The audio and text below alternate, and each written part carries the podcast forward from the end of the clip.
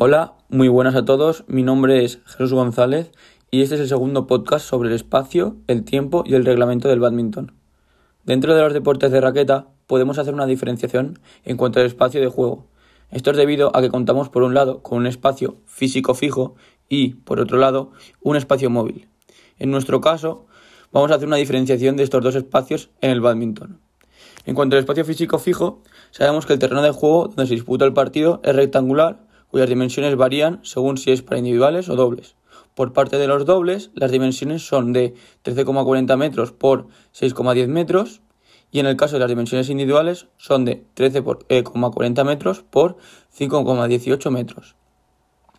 En cuanto dentro de las dimensiones del campo, vemos como por la parte del medio de la pista, que las divide por la mitad, está la red, sostenidos por un poste. En ambos campos vemos como hay una línea paralela más cercana a la red, que es la línea de saque corto. Seguida de esta podemos ver dos cuadros diferenciados, los cuales corresponden uno al cuadro de saque derecho y el otro al cuadro de saque izquierdo. Tras estos dos cuadros tenemos la línea que delimita el saque largo para dobles y posteriormente la línea de fondo y saque largo para individuales. De forma perpendicular a estas líneas encontramos primero la línea lateral exterior para individuales, que cruza a lo largo de todo el campo, y paralela a esta encontraríamos la línea lateral exterior para dobles. Buenas, mi nombre es Víctor Ruiz y voy a proceder a explicar el espacio móvil, el cual se puede tanto crear como modificar. En este además los jugadores interactuarán entre sí.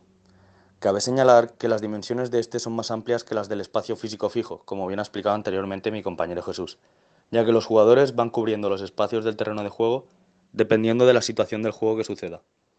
Podemos diferenciar dos tipos de forma de ocupación del espacio. El primero sería el común. Este tan solo sucede en el doble de bádminton, ya que esto sucede cuando con tu compañero cubres el espacio delimitado en tu propio campo, por lo que en individuales tan solo lo cubre una persona. El segundo correspondería al antitético, en el cual podemos diferenciar nuestro espacio con el del rival, siendo separados por una red donde en uno de los dos lados de la red corresponderá al espacio del adversario y la otra parte al nuestro. Hola, buenas, mi nombre es Alberto Burguete y a continuación voy a explicar la estructura temporal del bádminton. Y es que podemos diferenciar distintas dimensiones. En primer lugar, el tiempo oficial o reglamentado, del cual no existe un límite de tiempo en bádminton, puesto que viene dado por la consecución por parte de alguno de los jugadores de dos sets de los tres que puede constar el partido. Es decir, se jugará al mejor de tres.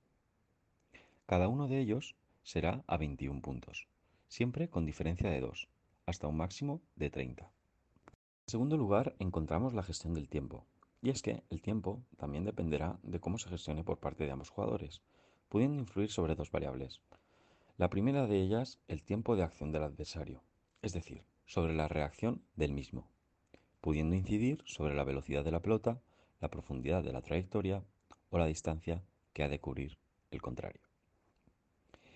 La segunda variable sobre la cual podemos influir será optimizando nuestro tiempo de acción, es decir, practicando el juego propio de forma más eficaz, anticipándose sobre los espacios, las trayectorias o características del móvil y las acciones rivales. En tercer lugar, el ritmo de juego, el cual será determinado por las actuaciones no continuadas, es decir, si se dan muchas pausas entre puntos, sets o cambios de lado. Además, si vuelven a situar la actividad en su inicio, las preparaciones o los descansos. Y es que todas estas establecen que el tiempo real de juego oscile entre el diez y el veinte por ciento del tiempo total del partido. Muy bien, Alberto, pues yo soy Javier Montaúd y una vez visto el espacio y el tiempo en el bádminton, es importante comentar también el reglamento. Respecto al sistema de puntuación, todas las modalidades se disputan a tres sets. Y se lleva el partido el jugador que consiga vencer en dos de ellos, sin necesidad de disputarse el tercero si ya se ha eh, conseguido los dos primeros.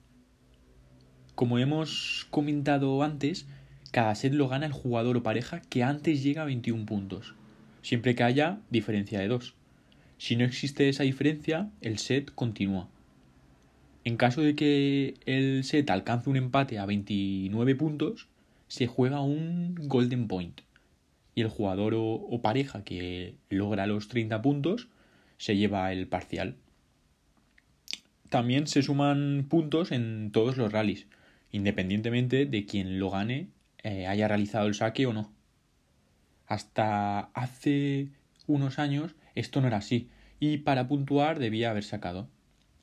Igual que en, en otros deportes de raqueta, en bádminton se puntúa cuando el oponente no puede volver el volante y este queda en su parte de la pista, cuando el oponente consigue devolverlo pero lo manda fuera de, del terreno de juego, o si el oponente toca el volante dos veces seguidas a, antes de que cruce la red. Y en dobles también se considera falta si, si lo toca uno de los jugadores y luego el otro. Cuando un jugador o pareja puntúa, también obtiene el, el saque. Y en el momento en el que el jugador alcanza los once puntos, se hace un descanso. Y también se produce un, un descanso de dos minutos entre set y set. Pues muchas gracias, Javier. Y nada, yo soy Juan Calabuch y vamos a continuar comentando un poquito más el reglamento.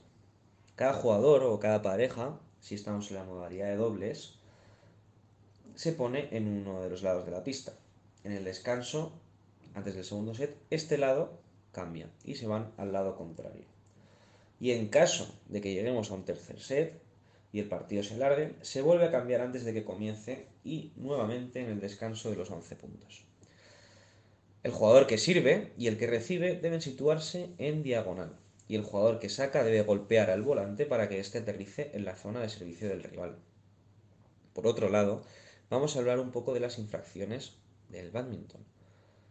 Estas infracciones cabe destacar que no son penalizadas con un punto para el contrario, pero una infracción grave puede suponer una tarjeta roja y la descalificación del encuentro. Algunas de las infracciones que estamos hablando pues podrían ser enviar el volante fuera del campo de juego, realizar el servicio fuera del área de saque que nos corresponde, realizar el servicio con el volante por encima de la cintura, es decir, tenemos que sacar siempre por debajo de nuestra cintura, enviar este servicio fuera del área de saque contraria.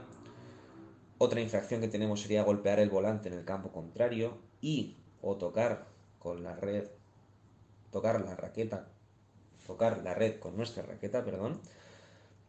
Tocar también la red o los postes que la soportan durante el juego es una infracción. Y si el volante se queda enganchado en la red o en la raqueta de los jugadores, también nos pueden penalizar. Y por último, eh, también podemos destacar que golpear el volante más de una vez de manera consecutiva al mismo jugador o su compañero en caso de dobles también es una infracción. Y bueno, pues hasta aquí ha llegado este segundo podcast, podcast sobre el bádminton, perdón. Y nada, muchas gracias por escucharnos y nos vemos en el siguiente episodio. Un abrazo, chao, chao, chao, chao.